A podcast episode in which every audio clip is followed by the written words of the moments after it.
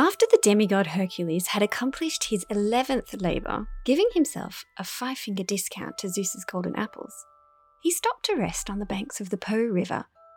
In those times, however, the area was overridden with thieving giants who plundered the small villages in the surrounding countrysides. Learning of the hero's mini break in the area, the elders of the villages approached Hercules and implored him to help rid them of the giants. When they said help, they really meant you know, if he could do it. Ever ready for a bout of fisticuffs, in no time at all, our demigod was able to kill all the offending giants and free the region from their reign of terror.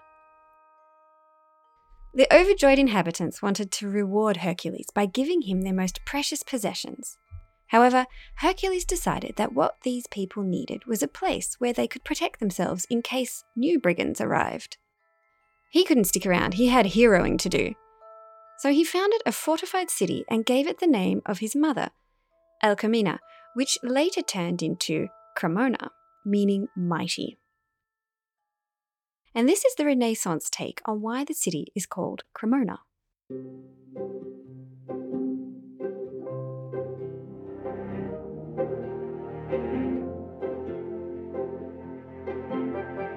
Hello and welcome to the Violin Chronicles, a podcast in which I, Linda Lespe, will attempt to bring to life the story surrounding famous, infamous, or just not very well known, but interesting violin makers of history. I'm a violin maker and restorer. I graduated from the French violin making school some years ago now, and I currently live and work in Sydney with my husband Antoine, who is also a violin maker and graduate of the French school, l'École nationale de lutherie in Mirecourt. As well as being a luthier, I've always been intrigued with the history of instruments I work with, and in particular, the lives of those who made them. So often, when we look back at history, I know that I have a tendency to look at just one aspect, but here my aim is to join up the puzzle pieces and have a look at an altogether fascinating picture. So join me as I wade through tales not only of fame, famine, and war, but also of love, artistic genius, revolutionary craftsmanship, determination, cunning, and bravery that all have their part to play in the history of the violin.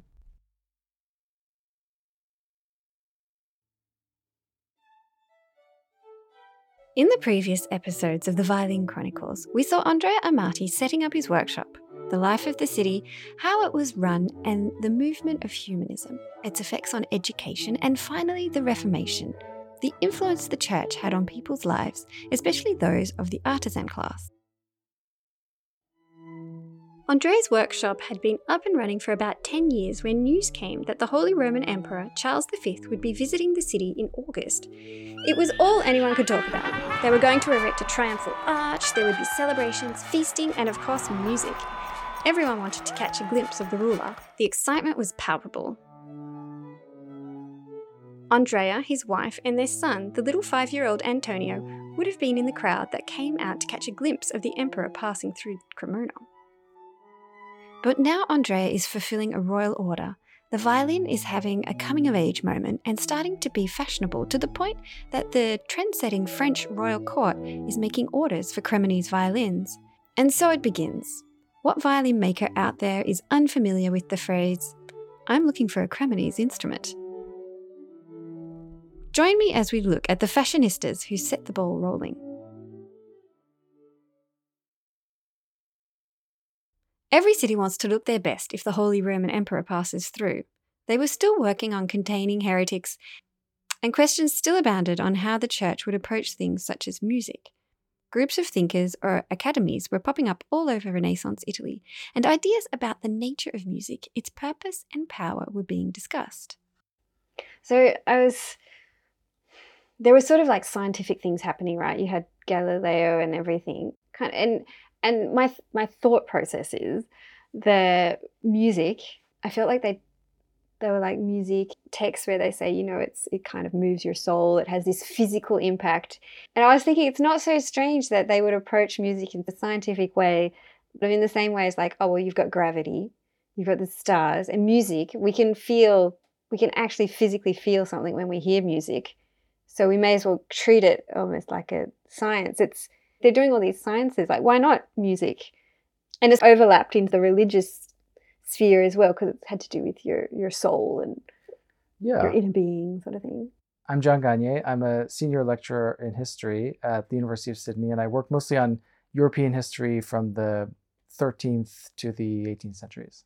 So I suppose the first thing to say about that is that also the ancients had a strong uh, mathematical sense of music. You know, Pythagoras' theory was that, you know, you remember that the parable of the reeds, and you cut reeds to a certain length and they make a certain tone if you blow through the top of the reed. And I think the mathematical, I, I forget the mathematical um, formula, but it's sort of like the length of a, of a string is inversely proportional to the sound that it makes. And so that was established in antiquity, but became increasingly of interest. I mean, people had known about that for um, centuries through the Middle Ages, but you know, with the advancement of certain um, techniques, interest returned to, uh, let's say, the mathematical qualities of music. There was a huge tradition to draw upon. I mean, one of the examples is something like St. Augustine, who was writing in late antiquity, who wrote a treatise on, on mathematics, but it was all about music. So they were always kind of intertwined. Maybe the best exact case study to think about is the astronomer Johannes Kepler, who lived at around the same time as Galileo, slightly earlier, and was very interested in this Pythagorean theory of music and arithmetic. And that was, he was one of the proponents of the idea of the music of the spheres, which has an interesting core idea, which is that if we think of proportion of distance, it can be the string of an instrument, but it could also be the distance between two planets or three planets or four planets.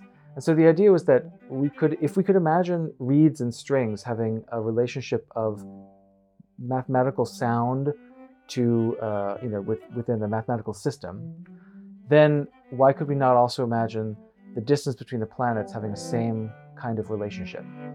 And that was an elaboration of a pre-existing idea that the spheres, that there were spheres uh, in which all of the planets of the galaxy moved, and that they produced, therefore, a sound which was not, let's say, a real sound, but resonated with your soul.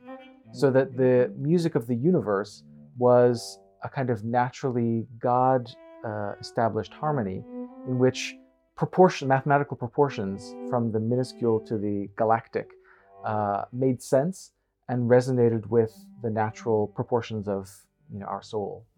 And that's universal harmony? Yep. Oh. Yes, and so and then of course the, then as you said, it becomes kind of um, it becomes a, a, cultural trope. People begin to play with the idea of the music of the spheres.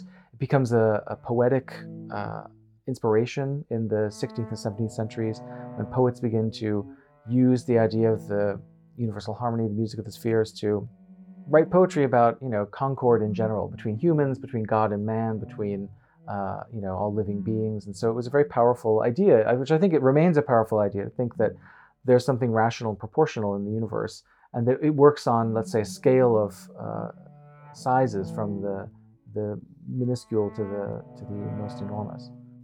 And so when you see like those Renaissance, because the the violin is drawn in a very sort of Renaissance mathematical type way, would they have been sort of uh, inspired by that idea of is that was that all like one big thing? Definitely in terms of the mathematics. I think you know there that's part of the you know when you go back to the the 15th century and you look at uh, some of the most successful artists of that period you know just in terms of religious art um, most of them i'm thinking here of artists like uh, the 15th century artist piero della francesca or leonardo da vinci or the german artist albrecht dürer who was a contemporary um, they all leave sketchbooks where you know they've got measurements of man down to the you know we all know the so-called Vitruvian man of Leonardo, which is the man with his arms outstretched, his legs wide, and using a circle in a square. But artists had much more complex methods of showing the proportionality of the human body about you know let's say the size of the the hand to the height of a man or the size you know the span of arms to the height so this is basically a um, workshop method for most art, working artists was to understand the proportionality of the body, which would then could be broadcast into other media. So, for instance, what made a building pleasurable to be inside was the fact that it corresponded to a natural proportion of the human body. Uh, and so you would build buildings in, you know, um, scales that were scaled up or down from the size of a human. You know, it's either it's like 15 men high or something like that. So I imagine that probably when it comes mm-hmm. to the design, the increasing complexity of the design of violins, this there's something similar at work there, which is that artists and mathematicians already know how to think proportionally and to work out in sort of grids the best proportion for whatever they're constructing, whether it be a building or an instrument. And I think that's probably what we see in development over the course of the 16th and 17th century is the kind of mathematical perfection of uh, of an instrument according to those rules of proportion. Yeah. Um, okay. Thanks. Thanks for the universal harmony thing. Um, I was wondering about that.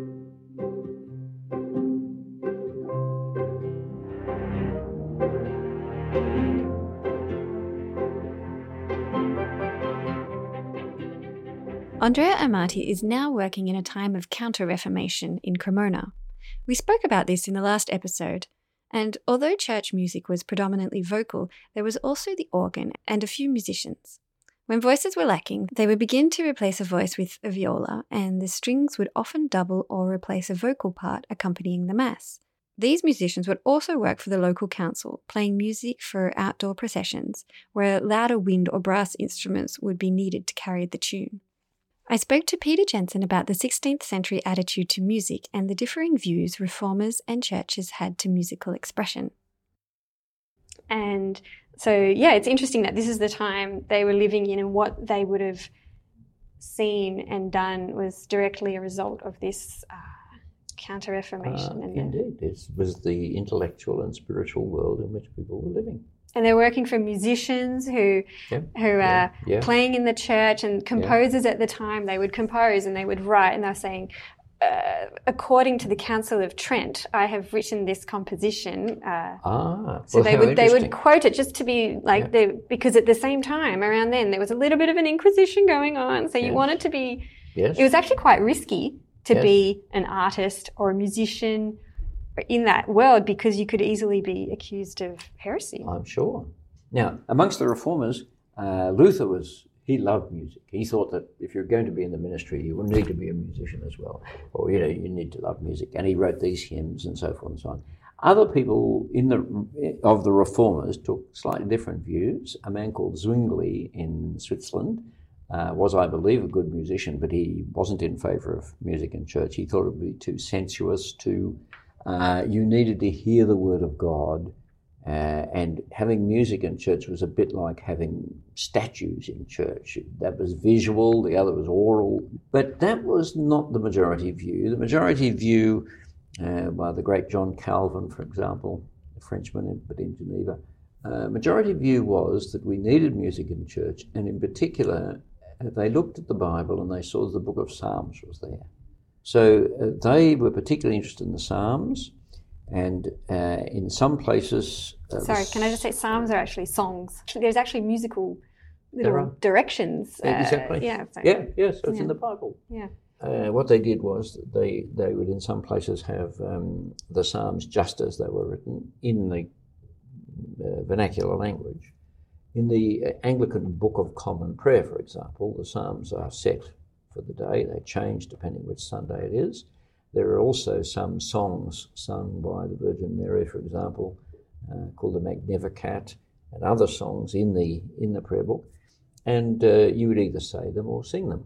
Well, you can. People get really passionate about music, and in that era, in the Renaissance, You've where noticed, you? Yes. well, in the Re- in the Renaissance, they were kind of they were they were talking about you had the science and the spheres and Yes, yes, yes. and uh, there was this one there was this idea that that music was so powerful and it moves your soul and because Mm. people they everyone knows you're moved by music and they're saying if this thing that can move our souls and our souls our eternal souls are in danger if we do it wrong yes.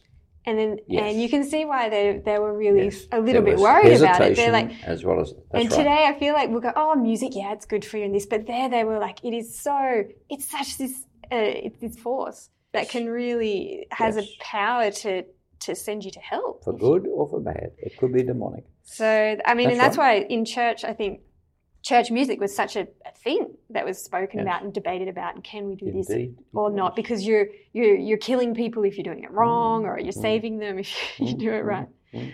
So And hence some would say don't do it at all. But most said, yes, let's do oh, it. Oh yeah, to be on the safe side. But let's do it with the Psalms. Zwingli. And he actually went around destroying instruments. Did he? Yeah. So So, yes. Well, burning things. Uh, he was he was a little bit strong. Uh, he was a good man in many ways, but he had his he had his um, Had his moments. had his moments, shall we say. uh, it was a tough world. Yeah. Yeah, it certainly caused controversy. Yeah, well, I was reading different documents, and a lot of it was often like a kid you didn't really know what to do with. You'd send them to a monastery, or there was one of the Amatis was uh, they're living in this house, and there's all these kids, and what, the 16 year old he's a priest. And I'm like, Yeah. what's the dy-? and he's still living at home. And I was like, Yeah. that's an interesting dynamic. And then some of them, you read accounts of things like complaints and things, and and you see their ages, and they're like they're teenagers Yes. and they've just been sent to, to these mon- monasteries. They're bored. Yes. Bearing in mind that people didn't live as long in any case. Mm. So a 16 year old. Except these guys. Well, some of them did, of course. But one of the things the Reformation did by saying no to monasteries and convents and so forth, it changed the attitude, I believe it changed the attitude to work. An ordinary person's work was just as important as people in the monastery and so forth and so on. Now, the Italian wars that we spoke about in the first episode of the Violin Chronicles were ending, and Italy was entering into a period of prosperity and economic boom. Cremona has a population of 36,000 people. There are 40 music and dance teachers and one instrument maker on the books. And this, my friends, was our star Andrea. Cremona had made its mark as a musical centre of the region, Andrea was receiving important commissions, and in 1566, a new choirmaster was appointed to the cathedral. His name was Marcantonio Ingegneri. This was good news for the Amatis, as not only was the new choirmaster a composer, he was also a violinist, and this could only be good for business. What's more, he was talking about creating a group of musicians in the church, a type of orchestra. Amongst his students was a young man called Claudio Monteverdi. We shall get to him soon. Around 1560, the 10 year old Girolamo, Andrea's second son, after coming back from school, would have helped in the workshop where his father and older brother were busy ever since the exciting news of the royal order for Charles IX, King of France. This order would also have been a sign to any inquiring inquisitors that the Amatis were above suspicion of heresy, as this order was destined for the very Catholic court of France. John Dilworth is a violin maker, restorer, and prolific writer and researcher. He's been a regular contributor to the Strad magazine and published numerous papers about instruments and violin makers, contributing to many specialised books on the subject. He's been a teacher, lecturer, and judge in competitions, and now he'll tell us his thoughts on Andrea Amati. John Dilworth tells us about Andrea's working style and the interesting fact of labelling and dating his instruments, something we don't think too much about these days, but was in fact a novel move on his part. in Cremona, right from the get go, Andrea Amati was always very careful to sign and, and date his labels. So we know where we are with those. Uh, and it's very significant. I think that in Cremona, um, he was very conscious, he was making for posterity, really. You know, when you even when you look at paintings and other artifacts from the time, it wasn't common to put the date on. You you would sign you know, I, uh, Michelangelo made this or whatever, you know, but you don't often get a date. But it's, I think it's significant that in Cremona, they, uh, well, Andrea to begin with did, and he was getting uh, commissions from, well, the most notable thing from the court of Charles IX in, in France. So it was clear he was he was already famous. Um, he so he was getting from you know the most powerful court in Europe at the time, he was being asked to make a celebratory set of instruments. So he was he was clearly aware of his position and prominence and um, and his skill. So he he signed it and dated it, um, and all his successors in Cremona, because because he is the fountainhead of all the Cremonese tradition. It's his sons and his grandson, his great grandson, who were right at the heart of everything, and everyone uh, who subsequently worked in Cremona learnt directly or indirectly from them.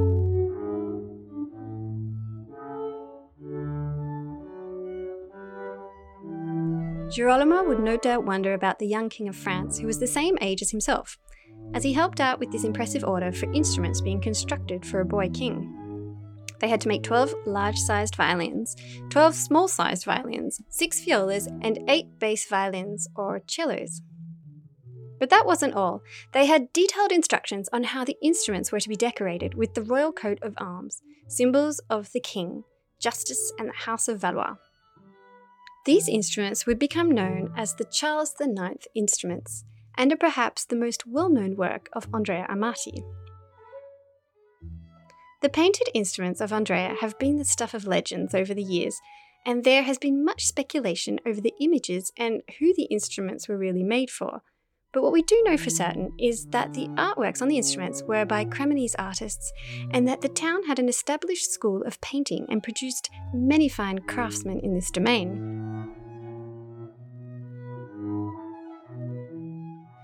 John Dilworth extrapolates a big question about the um, Andrea Amati instruments that, that the, the ones that were made for Charles IX that have all this decorative painting on the, on the backs.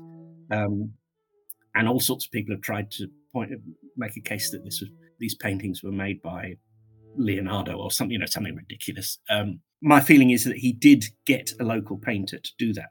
I did quite a lot of research into that, showing pictures of the back and close-ups and everything around museums and galleries, and they said, "Oh, this yes, this fits in perfectly with the the Cremonese school of painting, which I didn't really know was such a thing. But there were every town in Italy seems to have had a, a school of painting, and they bandy around a few names that I'd never heard of before, but you know, are known to experts. So the, there is that that you can I can well imagine that Amati got the thing finished and then went to a chap next door who happened to have be the local artist, you know, and said, I want St. Catherine on the back of this violin. Uh, and he paints it in and goes back to Amati's workshop to be varnished over.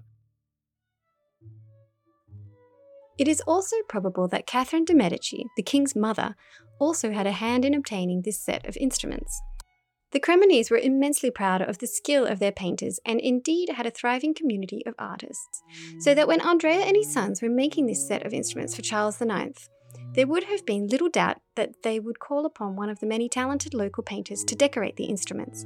And so, knowing Catherine's taste of all things luxurious, violins were ordered from Cremona.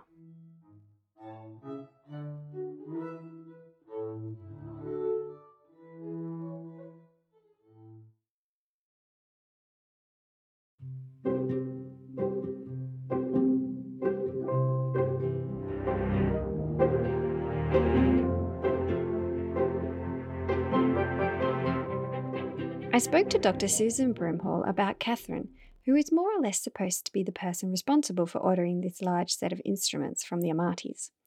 The existence of these violins would have played a role in a far larger story of what was going on in the Valois court, and were not simply musical instruments, but statements, in part and amongst many other objects, describing who these people were and what they wanted others to think of them.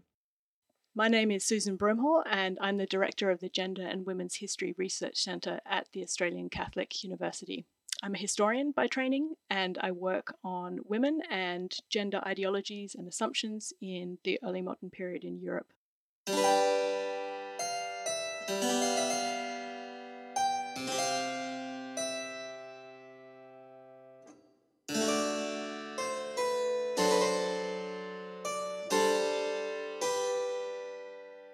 So um, Catherine is is a very unusual individual because she spends almost all her life in the spotlight, in the center of political intrigue in Europe. She spends most of her, her life in France, where she is both the Queen of France, and in the French context, to be the Queen is always to be a consort of a king. There's no option to be Queen in your own right, the ruler in your own right. Um, and then she is the mother of three successive kings who are her sons, which is uh, quite a remarkable innings, I guess, of somebody in the public eye, where she spent most of her life from early teen years right through until she dies, and very much influential at the French court. Because of her name, Catherine de' Medici, most people will um, link her to the Medici family in Italy. Uh, they're, of course, very prominent in Florence, and she is indeed part of that family. But her mother was French, so um, very often people think of her as an Italian. She is part Italian and also partly French. Um, that's quite important because when she went to France, often people would see her as a foreigner. Um, most of the people who are critical of her and most of the propaganda about her tags her as, as a foreigner. Um, but in fact, her, her mother was French. That said, she grew up in Florence and in Rome, and I think she always carried with her the imprint of Italian design, Italian culture, the way that uh, the Italian courts at that time in the early Renaissance were using fashion and art for political purpose. She carried a lot of those ideas with her to France, and I think she very often looked back to Italy as a source of inspiration for artistic plans. And do you sorry, do you think that's um from her her upbringing uh, that she had this love of the arts and is yeah is that about how she was brought up? I think it's very much part of the style of the italian renaissance courts at this time that people understood then in a way that perhaps we don't always connect together now that cultural cultural forms were forms of politics that you told messages about your political situation, about your context, about your identity, and certainly propaganda. You did that through cultural means. That's how you showed prestige. So I think it's a normal kind of process for those courts at the time to think of arts as a way to demonstrate power. So that that kind of connection is one I think we might have lost as we think about power now. We think of it in a kind of parliamentary setting. Uh, for for the leaders of that period, culture is power, um, and so this kind of artistic display, and I mean artistic in the broader sense of architecture, music, arts, was always a demonstration of power and a way that you told stories about yourself. And of course, yeah, the stories that you want to have represented about yourself. And they're often the stories that have lasted. That's how we understand a lot of what we do about the Renaissance is looking to the buildings and the art to try to make sense of these people and, and what they were trying to put across politically.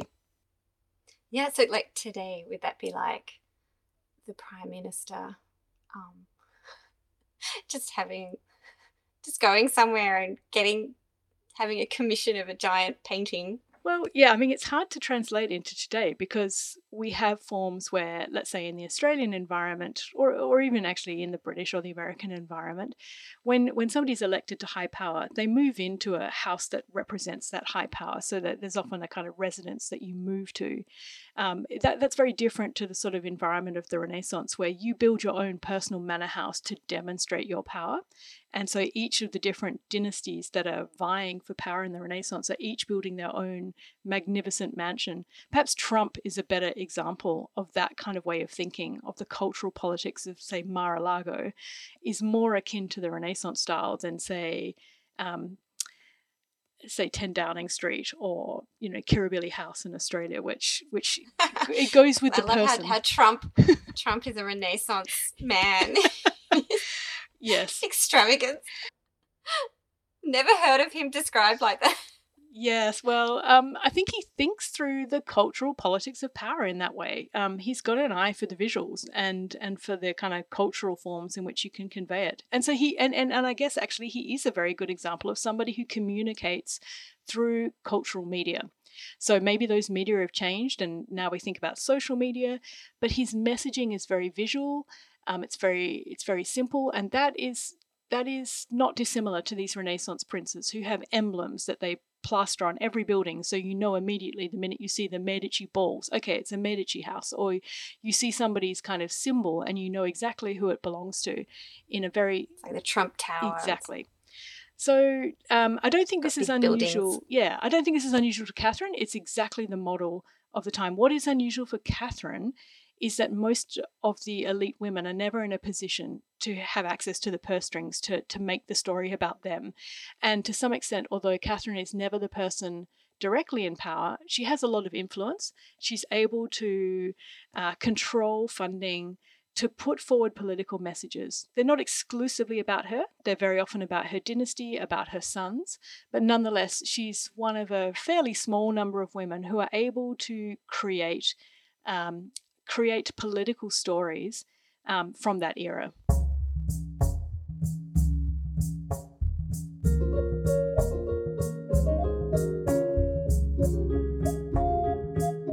In the mid 16th century, Catherine de' Medici and her son, the king, went on a grand tour of France. The purpose of this tour was to strengthen the bond between the French court and the various regions of the kingdom. It would also demonstrate the power and wealth of the monarchy. During the tour, Catherine and Charles visited many cities and towns all over France, including Lyon, Tours, Bordeaux, Toulouse, and Marseille. They were welcomed with great fanfare everywhere they went, with parades, feasts, and other public events organised in their honour. Cities would be decorated with elaborate arches and other adornments symbolising the monarchy, the streets lined with cheering crowds. In the larger cities, such as Lyon, Catherine and Charles were greeted by the city's mayor and other dignitaries. They were treated to a series of festivities, including jousting tournaments, musical performances, and banquets. The Grand Tour was also an opportunity for Catherine and Charles to meet with local officials, nobles, and other influential people, and to hear their concerns and grievances. This helped Catherine to better understand the needs of the various regions of France to govern the kingdom more effectively. It was during this tour that the royal court also went to Bayonne, where the Queen Mother would see her daughter, who had married the King of Spain, Philip II. Hi, yeah, I'm Dr. Emily Brayshaw. I'm an honorary research fellow at the University of Technology, Sydney, in the School of Design. Um, I'm a fashion and costume historian and costume designer, but I also play viola. So I've definitely got an interest in the intersection of performance costume and uh, theatrical costume. The Queen Mother, Catherine de' Medici, and took her 13 year old son mm-hmm. on a tour de France, basically to say, look, look at us, we're your royal family. And in doing so, she did it in an extravagant way. And they were called the Magnificences, I think, what she would do. And the some of the symbols uh, for the royal family that they would use, we can see on the um, this set of instruments that are called the Charles IX instruments that ah. Andrea Amati made what we do know is that she was like going all out with these court festivals at the time to really impress people. And it was also like people are saying, you know, it's to impress everyone with their wealth and divert attention to the fact that there was like this civil war between Catholics and Protestants that, you know, ended up with this really brutal um, St. Bartholomew Days massacre in, uh, when was it, 1572, I think. Yeah, another um, royal yes, wedding. Yeah, 1572, the marriage of Margaret uh, Valois to Henry of Navarre. So, what she's also doing, though, is really cementing her son's legitimacy to be the king. You know, it's like she's she's trotting him round basically, and it's like, nah, this is your king. This is what we're going on, and um, you know, using this this spectacle to do it. And she goes all out with it, as evinced by these incredible um, instruments, you know, these Amati instruments. And when she finally gets to Spain, uh, she put on huge spectacles as well, um, and her daughter had married King Philip II, so she's really cementing alliances with the Catholic world as well because we've got the English Protestants, of course, at the time, you know, stirring things up with the Dutch are Protestants. So she's kind of trying to use spectacle to, you know, establish this legitimacy of Catholicism across Europe in this band across Europe that also, I think the Habsburgs, they're Catholic as well, and sort of across Italy and Spain and this band. So that's really important. But also French rule as well versus these other Catholic empires. So she's really solidifying that.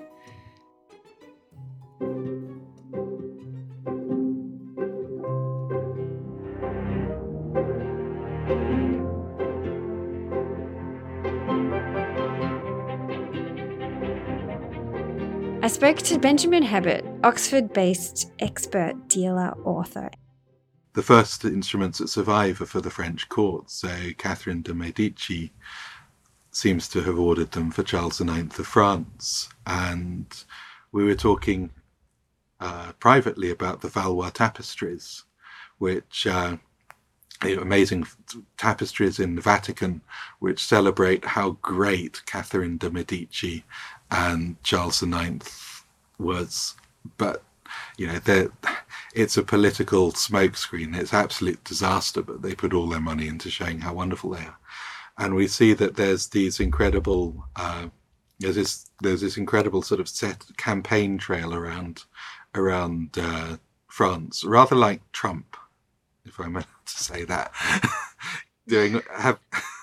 like Trump meets the Tour de France. I think so. I mean, you know, going to different cities, having their rallies, showing how great they are, showing off with these incredible, you know, uh, festivals of culture, where they and at every single one they take something from Ovid's Metamorphosis, and they create, they recreate it on a huge theatrical scale and this is actually before the ballet, it's before the opera, it's before orchestral music as we think of it. And you've got a band of maybe 12 Amati violins providing the music for things which are so dramatic that in one case at Bayonne, they put the some of the musicians in an artificial dolphin and sail the artificial dolphin around a, a flooded artificial lake in order to uh, in in order to and you know that just gives you the epic epic size of of these uh, these happenings. And uh, and at, and at the same time you've got the the Spanish um, representative trying to talk politics and war and and you've got Catherine going look at that scantily clad nymph on a on a shell coming by on a dolphin it's i mean it everything is about distraction uh i mean i and in the i think it's amazing because in the background you've got the you've got the the wars yeah. of religion in france on one level and then you've got this other level of these amazing festivities that catherine's putting on with their court which are all about harmony and and getting along with each other and justice and how amazing the the royal family are. It's it's absolutely amazing. I mean, at one at one level, it seems to be the prototype for a Trump campaign rally, and on the other, this is the thing which then leads to yeah, out of this comes the skills of the dancers, which by the 1580s becomes ballet. Uh, out of this comes the idea of orchestral music. Out of this directly comes the English court masque, which is sort of a reduced a reduced set of players. Uh, we actually know this dolphin and artificial thing when the uh, uh, Robert Dudley, the Earl of Leicester, in 1572 wants to impress Queen Elizabeth. There's sort of a will he, won't he marry her kind of thing, and to sort of res- his penance is to put something on, and it's a a smaller version of what happens at Bayonne. So it's a smaller dolphin. Oh, he whips out the dolphin. He whips out the dolphin, yeah. and and does that at, at uh, Kenilworth Castle with an artificial lake and all of that. And then we see from that the English court masque arise. So, you know, ballet, opera, Monteverdi's Orfeo is exactly one of these again and you know everything comes back to this thing and the prototype of the Trump rally. Where yeah, but where where's his dolphin? Huh? I think that's that's will prevent him from becoming president again.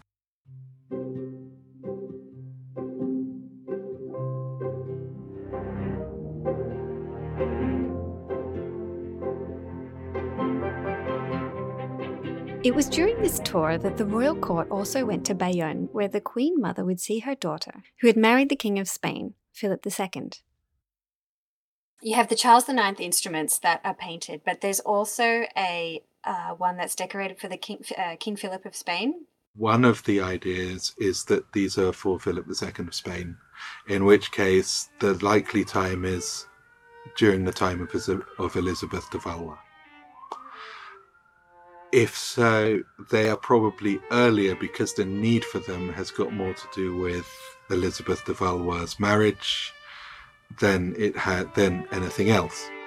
Now, the fly in the ointment is that when we look at all the violins which went to France, which have got the the French paintings on them, now we've we actually happen to know from engravings that the performance position of these of these musicians was really shoulder to shoulder, and at some point, I think someone must have dropped one of them, and the whoever the luthier was, sometime around the 1580s or something like that, decided that what they needed to do was take the corners off and sand them down and if you look at any of the Andrea Amatis that are painted, you see these really worn down, sanded down corners. Uh, not just shortened, but rounded off so that they're almost sort of like a chisel edge where they meet the rib. And we see those on the that on the Philip II of Spain ones as well. So that suggests that the same luthier had the same way with these after they were made and we don't see them on ones which we don't think ever went to to, to, to France. So the other possibility with the Philip II is actually that these may have, in order for the great festivity at Bayonne, which is the the peace between it's it's designed to celebrate the peace between France and Spain it's actually the only time that poor Elizabeth got to see her mother again, and Philip II threw a hissy fit and refused to go, and sent his wife as an emissary because he felt it was a bit of a, you know, he'd been suckered into a peace that he didn't want. But everything there's about harmony, and a lot when you look at a lot of the uh, the other things that happen at Bayonne, it's it's about the the the union between Mars and Venus, which is the creation of harmony, and you know all of these things through through mythology. So the idea that the band, the music, is made half of Spanish, half of French representative instruments, would actually, you know, that would be so central to what to what the festivity of Bayonne is. That I rather suspect that these things were entirely created by the French for a propaganda of harmony so they're saying we're so we're so close that look, we're playing on instruments that that are uh, representing the Spanish court because we're just you know in such harmony with that country. And actually, one the one instrument, the one Andrea Amati, which for years was unrecognized in the Musée de la Musique in Paris, uh, is a is a chopped down viola from the Philip II set. So whilst all the other ones are sped, sped around the world, the one, the one French Andrea is a it's a Spanish one, which which is evidence of nothing and evidence of everything at the same time. Why are we talking about this trip to Bayonne? What does it have to do with the Amati family? Well, things are heating up in France.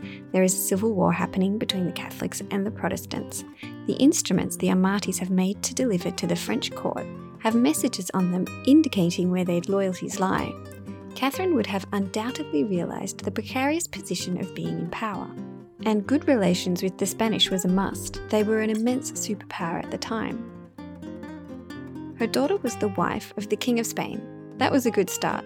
But her son was still dangerously young, and factions at court would always be at work trying to take power. Besides the Charles IX instruments, the Amati workshop also produced similar instruments with the Spanish royal insignias. Were these commissions from the Habsburgs, or were they used as a political message ordered by someone else completely? There are several ideas surrounding this second set of decorated instruments. Firstly, they were ordered by the Spanish court, perhaps to celebrate the wedding of Elizabeth de Valois, Catherine de' Medici's daughter, to King Philip of Spain. The second hypothesis is that they were ordered by the French court to demonstrate the strong relationship between the two countries and the extent of the harmony that existed between them. Look, we're playing on instruments with your coat of arms on them. We have to be friends.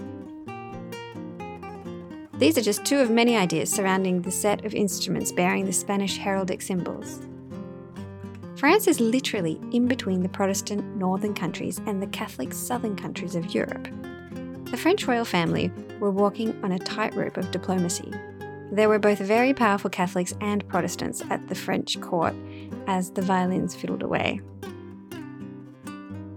In the next episode, we will see how Catherine de' Medici handles this situation and the repercussions the tensions in France will have on all of Europe and inevitably reaching Cremona and the Amati family.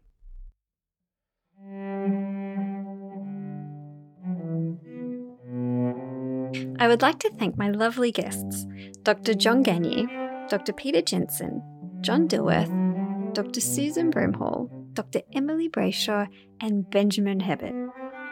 You can leave a comment and follow the podcast at theviolinchronicles.podbean.com.